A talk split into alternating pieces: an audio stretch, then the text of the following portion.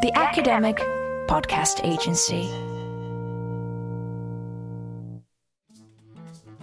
Welcome to the Why Tell Stories podcast, a podcast exploring audio storytelling in all its wondrous forms and why we as humans feel compelled to do such an act. Um, I'm Daniel, I'm a storyteller, story lover, and I'm the creative director at the Story Museum in Oxford. And my name's Will Hurd. I am a story lover, podcast maker, documentary filmmaker, and we're very excited to be back in your ears for episode five, which I believe, after some deliberation, is going to be an introduction to the crazy world and uh, sonic stylings of Lord Buckley. That's correct. We're going to listen to the Naz. Lord Buckley was um, a cabaret performer who became a recording artist. It's a strange record in that it's the retelling of the Jesus and Nazareth story, but in this very odd cross between Southern Baptist minister and hipster jazz musician speak. Do we know much about Lord Buckley? Tell me, what decade are we in for this piece of work? So he died in the, in 1960. It was the 40s and 50s. He kind of had this kind of character that was almost like a preacher, kind of like a hipster preacher. Um, he was a, a, sort of stand-up performer and um, inspired many people after him, including Dizzy Gillespie, including people like Lenny Bruce, um, and even the track that we're hearing today inspired the Beatles to write "Hey Jude." Wow. Okay. So uh, you're saying he was, uh, you used the phrase stand up there, but you don't necessarily mean comedian. You mean, uh, but he was doing nightclubs with this material, was he? Yeah, he was a performer, and he had there was a series of records he made, or series of tracks that he made, where he was retelling classic stories, but in kind of hipster language. So he had um, a small um, ensemble backing him, but the, the, score is gorgeous. You'll hear it in a minute. Um, but he retold these kind of classic stories, but in hipster language. And this one is the story of the Naz. The Naz by Lord Buckley. Let's have a listen. Here we go. Yeah, here I is again. That's me. And there's you. And I dig all you cats out there whipping and wailing and jumping up and down and sucking up that fine juice and patting each other on the back and telling each other who the greatest cat in the world is. Mr. Malenkov, Mr. Dalenkov, Mr. Eisenhower, Woozen Weezen, Meisen Woozer, and Mr. Woodhill and Mr. Beachhill and Mr. Churchill and all them hills, they gonna get it straight. If they can't straighten it, they know a cat that knows a cat that's gonna get it straight. But I'm gonna put a cat on you was the sweetest gonest, wailingest cat that ever stomped on this sweet swinging sphere. And they called this your cat the Naz. That was the cat's name. He was a carpenter kitty. Now the Naz was a kind of a cat that come on so wild and so sweet and so strong and so witted that when he laid it, Wham! It stayed there. Naturally, all the rest of the cat looked to see what he putting down. He said, man, look at that cat blow. Get that, let the cat go there, man. Look at, get out the way. Let the He said, man, don't bug me. Get off my back. I'm trying to dig what the cat's seeing. Jack said, cool. They're pushing the Naz because they want to dig his lick, you see. Dig his miracle lick. So the Naz say, wait a minute, babies. Tell you what I'm going to do. I ain't gonna take two for six eighty you cats, but I'm gonna take twelve you studs and straighten you all at the same time. you cats look like you pretty hip boys. You buddy with me. So the Naz and his buddies was goofing off down the boulevard one day, and they run into a little cat with a bent frame. So the Naz look at this little cat with a bent frame and he say, What's the matter with you, baby? And the little cat with the bent frame, he say, Well, my frame is bent, Naz. It's been bent for me in front. So the Naz look at the little cat with the bent frame and he put the golden eyes of love on this here little kitty and he looked right down into the windows of his soul and he said to the little cat, he said, straighten it. Tapping up straighter than now, and everybody jumping up and down and say, Look what the Naz put on that boy. You dug him before, dig him now. Yes, I can feel it. Now you see the Naz are coming on so strong and so fine and so great. Talking about when's he going to appear next? What did he do there? He put it down once for the cat. The cat dug it, didn't dig it. Put it down twice, dug it, didn't dig it. Put it down the third time, the cat dug it. Wham! Walked away with his eyes bugging out here, and there, bumping into everybody. Now he's coming on so fine and so strong. They put it on his coattail. They want him to sign the autograph. They want him to do this gig here. They want him to do that gig there. They want to make it the radio, with the video, and all that jazz. He can't make all that jazz. Like I explained to the Carpenter kid, he's got his own lick. But when he know he should show to blow and cannot go, because he got some strain on him, he sends a couple of these cats did his straightening. So came a little old 50 cent gig one day, and the Naz couldn't make it, so he put it on two of these cats. He said, boss, go straighten that uh, little riff over there. Boss said, take it off your mind, Naz, we got it covered. So on the way over, the boss run into a little old 20 cent pool of water, and he gets right in the middle of the boat, and all of a sudden, lamb, thunderstorm, lightning flashing, and thunder roaring, and the boat going up and down, and the poor cats thinking every minute gonna be the last, and one cat look up, and here come the Naz. Cool as anyone you ever see, right across the water, walking. And the Naz is a little boy on board. I think his name is Jude on board the boat. He say, Hey, Naz, can I make it out there with you? Naz say, Make it, Jude. And old Jude went stomping off that boat, took about four steps, dropped his whole cotton. The Naz had to stash him back on board again. So the Naz look at these kiddies and he say, What's the matter with you babies now? I said, What's going on here, boys? I said, What's taking place? Said, what's all this fuss about here? What's going on? I said, man, said, what's going on? I said, can't you see the storm storming and the lightning flashing and the thunder roaring? And the Naz say, I told you stay cool, didn't I, babies? Now the fame of the Naz is jumping. The grapevine is shooting out sparks 40 feet long, and they're talking about what he said. I stood up to all these big bad cats and dug all that bad jazz and put him all down. And what he said he's going to do and where he's going to be and how he's going to be it till the grapevine is jumping so bad, there is now 16,000 of these studs and kiddies in the Naz's little hometown where the cat lived, looking to get straight.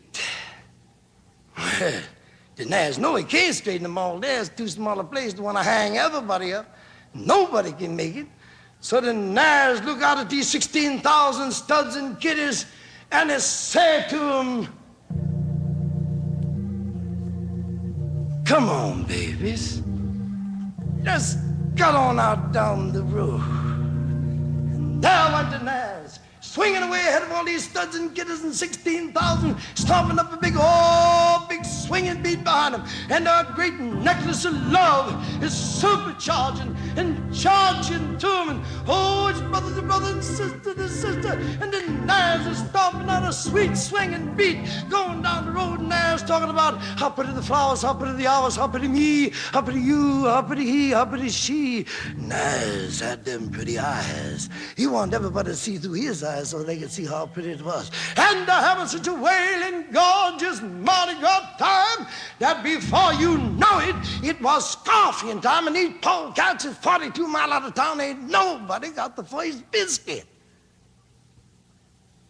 Well, the Naz, look at these cats, and they say they're kicking the sand out there. The Naz say, You hungry, ain't you, babies? I say, yeah, Naz. We digging you so hard at what you're putting down that we didn't prepare, Naz. We goofed. Yes, that's what you call it. So the Naz say, well, uh, we got to take it easier.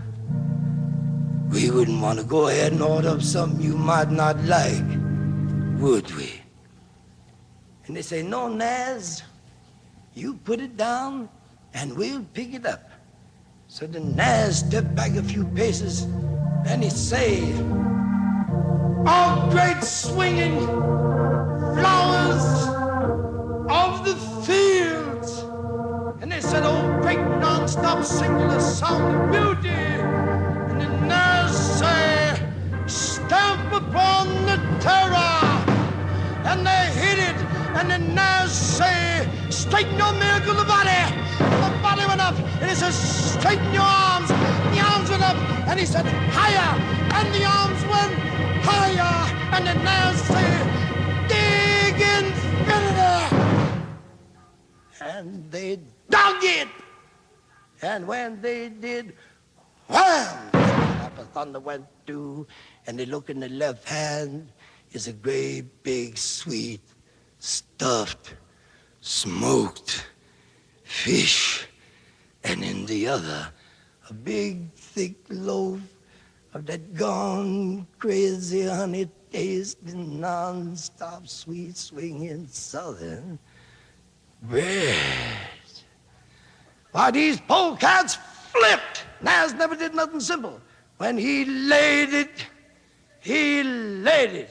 Say when the saints, When the saints marching in, go marching in, when the saints go marching in. hallelujah!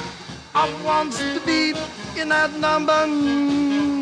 The saints go marching in.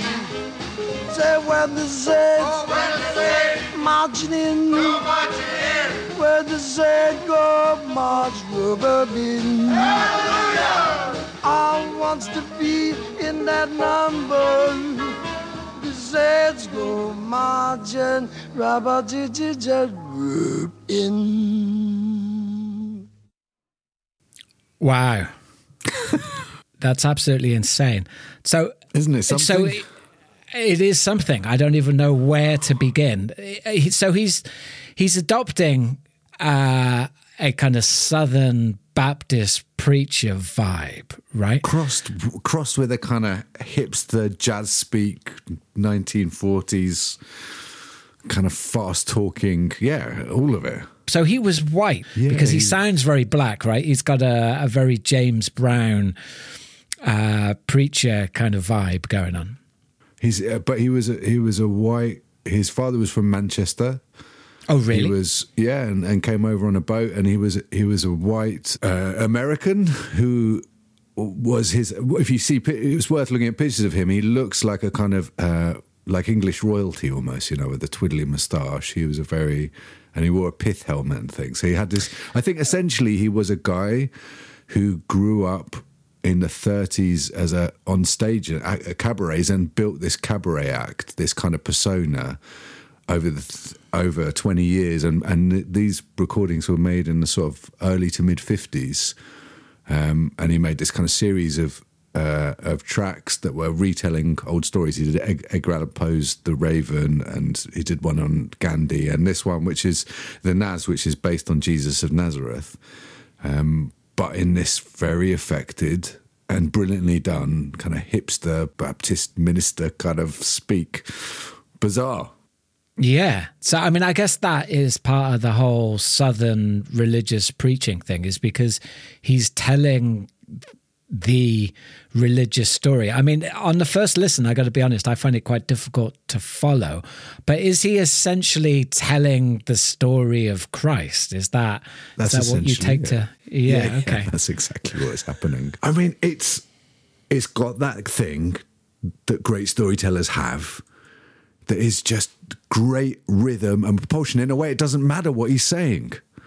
Right. It doesn't, you know, do you know what I mean? It's like, yes, that story's in there. He's so into it, isn't he? He's, He's full of the so into it. spirit. Yeah. And it's probably made stronger, I, I guess, by the fact that the literal uh, understanding of what he's saying is obscured almost by his enthusiasm for what he's trying to share with you. Totally, and by the language that he's using, and in Yeah. you know, in opposed to like so. So the last episode we were listening to Ken Nordine, who's kind of we were identifying sits in this place where he is.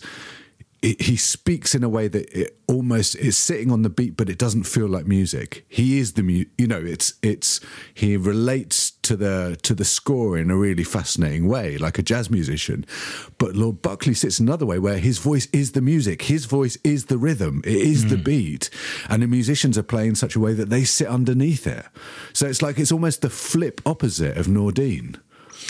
It's fascinating that idea, um, and I'm sure you've experienced this as well in in various different contexts where you come across people that are good public speakers and bad public speakers, and it's always I've always had an interest with you know watching people that. Um, that are good public speakers. I'm sure many of us uh, enjoy that, but it seems to me it's not dependent most of the time on the actual content of what's being said.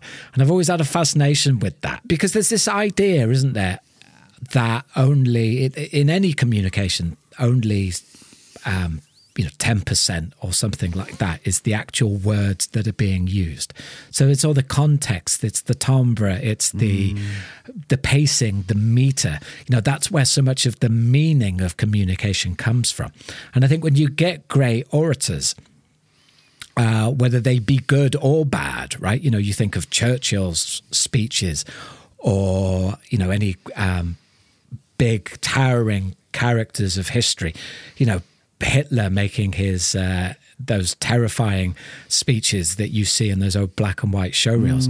You know, not understanding the words again, but you can you can hear the uh, the the insane devotion that his mm. delivery manages to inspire. Right, you know. Mm. So there's something really fascinating about that. I think the fact that stories are so much more than their literal takeaway meaning. It's the use, for me, it's the use of rhythm in his speech. You know, the way that everything has this meter, everything is going somewhere, everything is building up all the time, and the musicians, everything. All of the pieces of the puzzle work together to take you on this journey, and it's it is a it's a rhythmic, uh, tonal, and excitement journey that you go on. That doesn't even make sense, but it does make sense. But it's like it's, So, the- okay, here's here's a question for you. Here's a, uh, a philosophical uh, hypothesis or or ponderance. Is that do you think it? Can you think of any examples where it works the other way, where actually somebody's content is incredibly rich, yet it's not able to reach people because the delivery is so uninspiring? Well, I, I just think you need to look at the last ten years of Labour MPs, right? I think, but I think this. I think about this a lot. That's so true. No, that is so true. Okay, so so so this is you know the, we are dealing the kind of skills of oration and storytelling, or kind of to, you know using the tone of your voice is something that we uh, experience on a day to day level, and the people who are successful are the people who have the tone of voice and the understanding of rhythm and how they use their voice to to take people with them. It it convinces people, and it's so. Hmm. I think you know we listen to that. I've heard it before. You'd never heard it before. You didn't understand anything that was going on, but you loved it. I understand that he wanted me to be excited about what he was feeling, that he wanted hmm. me to be greatly inspired by this very important message that he had to tell me. You know, and that's captivating, right? And it's and it, so it reminds me of um, a story. Uh, a friend of mine was a sound engineer at Earls Court, and these um, Baptist ministers turned up. They were doing a big recording, and these guys hypnotized and wooed the audience using the rhythm of their voice. It was like they picked it up and pushed them at such a point that people were falling over in their droves just from the use of rhythm and the use of tone. And it's it's such a powerful tool. So, this idea that the storyteller and is also the hypnotist, right? Or the or the in the case of what you've just described there, the mass manipulator. Do you think there's ethical um, questions around that? I mean, what what is that? I mean, clearly there's people in history that have had very, very persuasive styles of communication, styles of storytelling, where actually the content of what they've got to share is highly questionable. Well, look. At, I mean, look at Hitler. He was a he was a great public speaker. Yeah. You know, he that's. I think that was you know one of the things, and and there was. I don't know if you've uh, if you've ever watched the Werner Herzog film about Klaus Kinski. It's called My Best Fiend. No, I haven't. I'd love to see Oh, that. You've got to watch it. It's a fantastic documentary. But Klaus Kinski was a was a strange, strange man, right? And there was a point early on in his career, and it was after Hitler, where Kinski would stand up in stadiums. Thousands of people would come out, and Kinski would stand in stadiums and make these almost nonsensical speeches, but with great passion. Hmm. Right? It was just him on a stage with a microphone doing these very impassioned speeches, just talking gibberish in some ways. And people would gather in their droves and they would throw things at him and shout at him and, and berate him. And it was almost it almost seems like when you watch it, this kind of weird kickback against the spell that Hitler had managed to put over him. Wow. Over and so he was knowingly providing a catharsism for that that event, or what I- was he, what what do you think he thought was going on? I think, I mean, I think he was just an incredible egotist. I think he loved being on a stage and holding, using Right. his voice to hold uh, the intention and the kind of uh, the uh, the focus of so many people. But for the German public, it felt like it was this massive cathartic exercise of having someone who had this kind of very um, hypnotic uh, and and wooing kind of tone. And, uh, and kicking back against it. It's very strange. That's really fascinating. So that's like a cultural anger at the the skill of rhetoric in itself being manifest Exactly. in this. Yeah, And wow. You look at you, you know you look you look at the last uh, the last period of time of, of people like you know people like Boris Johnson. So I read a review of a book called Chums. I apologize that I forget the name of the author. But it was basically charting the school at Eton that so many of our leaders and MPs on both sides of the political left and right divide have been through this school. And so they were talking about the debating club, okay, that is a big part of Eton tradition. He was basically saying that in order to encourage and teach the skills of rhetoric, it was very, very important for any speaker to not get too caught up in the details or the facts to the point where you have this culture of where these people are debating. If one of the speakers veered too closely to actually stating facts about their argument, they would get heckled by the audience that would all go, "Ha- facts, facts, facts, and they'd have to stop talking and go back to the rhetoric. Wow. I just thought that was a beautiful vignette of political training, right? Yeah. Of we don't care about the facts. What we want is the passion. What we want is the emotion. That will win the mm. argument. And this is and it, it's it strikes me in both cases there is something that bypasses the brain. There's something in this kind of style of storytelling. It's ancient and it's and it gets you in the gut. And there's a reason why, you know, we're, we're talking about Lord Buckley, who was someone who was a performer and, and an artist. He was an artist and using it knowingly. And then we're holding it up as a light against, you know, uh, against politicians and, and ministers and those kind of things but there's something there's something archetypal there's something just that basically like in a very basic way it gets you in the gut the rhythm takes you over the tone takes you over and it doesn't matter what you're listening to you believe it because hmm. you're swept along and it is that feeling of being swept along with something you know Yeah. so and it's A powerful it's magic. current. Yeah, it's yeah, a yeah. very powerful current. It's magic. It's Yeah. it's the same way that you know that a great soloist, and we're going back to the jazz thing, but a great soloist will play, and it doesn't matter if you understand it. You just you just feel it.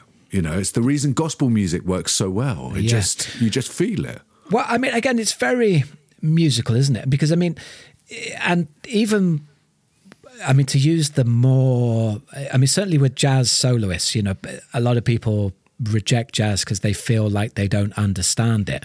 And I think that's a really interesting question of whether something like that is supposed to be understood, you know, in mm. air quotes, because there's lots of different ways to understand things, right? But feel it feeling is something that you can do without understanding. But even if you took a more literal stance on, I don't know, something like uh, Robert Plant, right? Great blues singer, wailing away, you know, in his early 20s, mm. late teens. I love Led Zeppelin, love a lot of those songs because of the style of his delivery, I can't tell you many of the words of any given songs. I know he's singing words, you know, about woman or whatever, right? But I, more importantly, he's in a very tight pair of trousers and he's screaming something passionately at me. You know, and I think in music, even when there are words, it's more uh, we're easier to forgive the idea that we don't pick up exactly you know the lyrics of of the song we get the overall feeling and and somehow yeah. we're happier with that right totally i think there's no coincidence that he grew out of the cabaret scene. You know, you can hear it in it. It's obviously a, a, storytelling style that has been shaped by years of performance on stage. You know, that's 20 years performing to audiences, and this is this is the shape of it. Crazy character. Crazy character. And apparently, he used to spend a lot of his time. I've read a bit about him, but apparently, he used to spend a lot of his time traveling from house to house and he'd stay with people. And he was, everyone kind of talks about him being this incredibly warm, generous, kind man. Like he was, I think he was very loved. And there was a poem that he did towards the end of his life that that is called People. It says, People, you are the most extraordinary flowers, and it has been an unmitigated pleasure to walk in your garden. And it was so there's there's I think there's wow. such a generosity about him. That's beautiful. That's beautiful. beautiful. Have you committed that to memory? Yeah, I love it. It's, yeah, it, it, as a piece of as just as, as, as a little kind of vignette, the music in it, the the performance of it is just gorgeous. But he was, I think he was something quite special. And like I, I think we said at the start, this track specifically uh, inspired the Beatles to write "Hey Jude." There's a line, you know, where he's talking about Judas. He says, "Hey Jude, make it so," and and they they listened to that in the studio, and that became um, they were that became the basis and the inspiration for them writing "Hey Jude." So I think it's these figures, as avant garde or as strange as they seem, have formed such an important part of popular culture everywhere, you know. What an interesting man. Perhaps we'll look at some more of his stuff in coming episodes. We definitely at some point want to circle back to Ken Nordine. I think there's more there. But interesting that the two couldn't really be more different, yet they both uh, are such captivating storytellers, right? Yeah. And I think I, uh, the the fascinating thing in hearing both of them side by side for me is that we were saying talking a lot about how Nordine. Um, how Nordine sat with music and placed his voice in unusual places on the beat, you know, phrasing almost like a jazz musician. And the interesting thing of hearing Lord Buckley against that is he is the music, his voice is the rhythm, you know, and the music sits underneath it.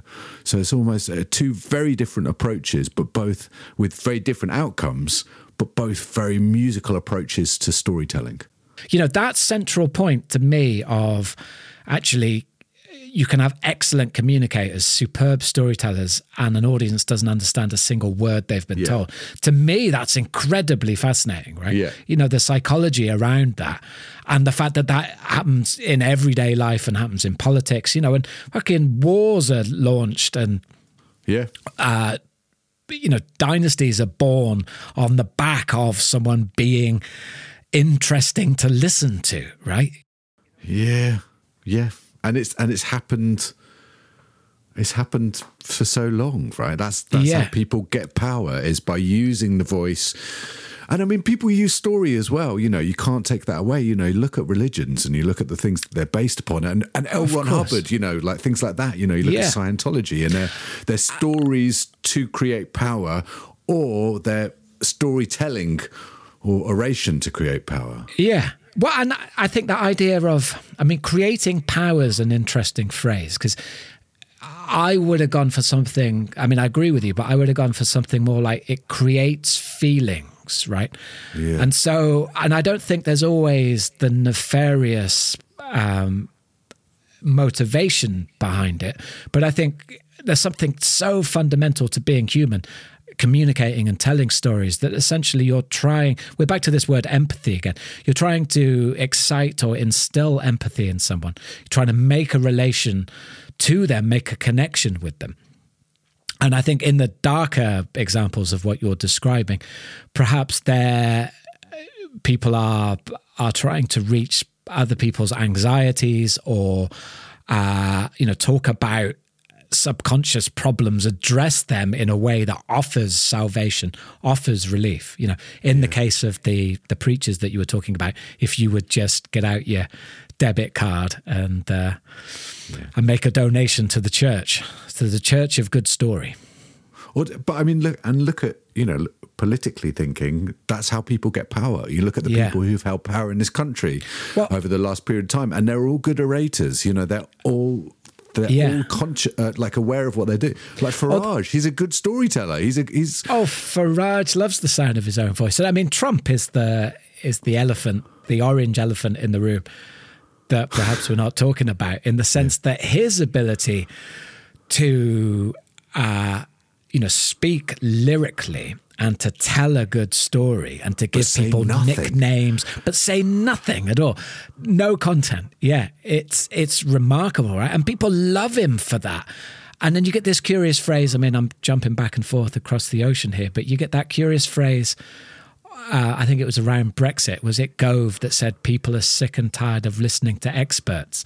Yeah, which has much been, uh, you know, laughed about. But I think perhaps what he meant by that and in a way, he was, I guess, trying to be honest. And I think there's uh, uh, definitely truth in it. Is that actually people want to be inspired, people want to be excited by their leaders. They don't want to listen to dry, sensible facts and information, which is uh, kind of terrifying uh, as to, a. But then to dig down into that, when we're talking about you want to be inspired, is what we're saying that we want to be taken on this kind of journey, that we want to be um, carried along and swept along by the rhythm of a voice, by the tone of a voice. We want to, yeah. because the tone of a voice gives you the trust, right?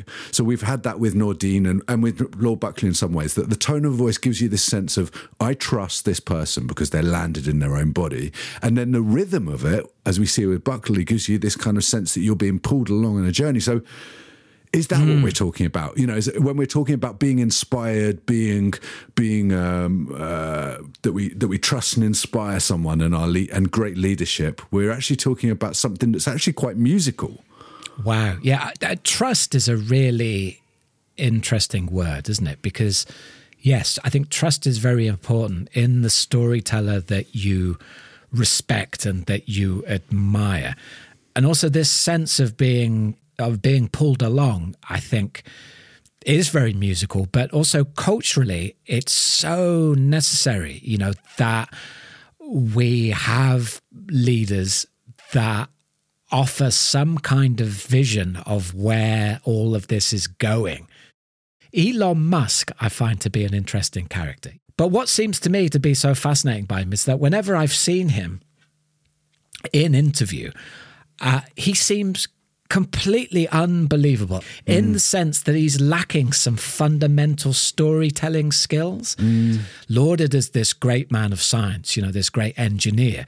Yet it seems amazing to me that someone could get into that level of power without having that silver tongue, you know, mm. to tell a good story, to to make me feel something about the vision that they have for the future or whatever mm. it is. Mm. And I get a curiously the same thing with Biden, in that clearly there's someone that has perhaps passed his prime of public speaking, or, you know, he doesn't deliver very well in that sphere. I don't know what you think about that. Yeah, but I think with Biden, it's interesting, isn't it? Because I think we, it was almost a point in time where they wanted the antithesis of Trump. He's the anti-Trump. yeah, yeah, yeah. Sure. and, and so it was like actually we need.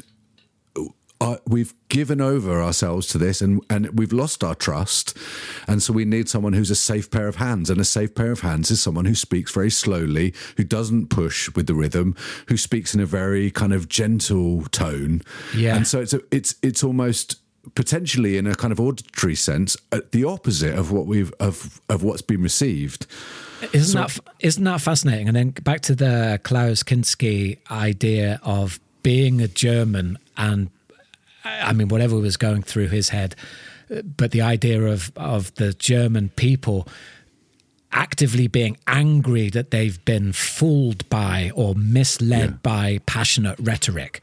You know that that I find uh, really really fascinating. You know, because stories and are dangerous in that way, aren't they? They are, and and essentially what Kinski was doing was copying the cadence of Hitler. You know, he was copying, and he would stand there shouting back at people, and he was, and it was this kind of cathartic experience on both sides. But it's, but I think it, there's something fascinating if you take all the words out of it. If you take a story, take a storyteller, take a narrator, take all the words out of it, and take all the personality out of it in some ways, and just have it as as, as literally the music and the rhythm of the voice and, and the tone of the voice, then then what happens to it?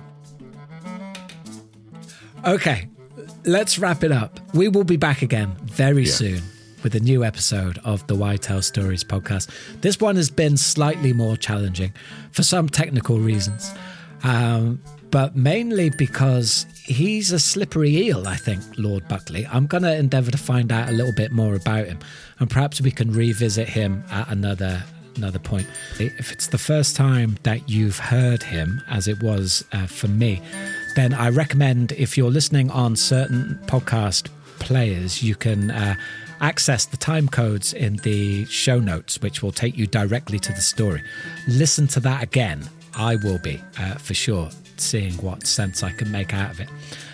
Um, as ever, please do get in touch with us if you are moved by the show. If you've got any kind of feedback, you can um, hit us up on any of the social media places. You can also get us at uh, info at academicpodcastagency.com.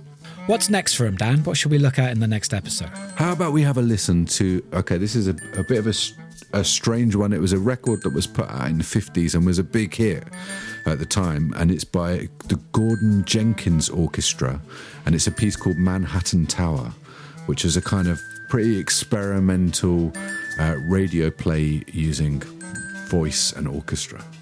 Okay, that sounds uh, very intriguing. All right, let's set that up for the next episode. Okay, All right. sounds good. Okay, let's right. wrap it up. Thanks, Dan, Rob.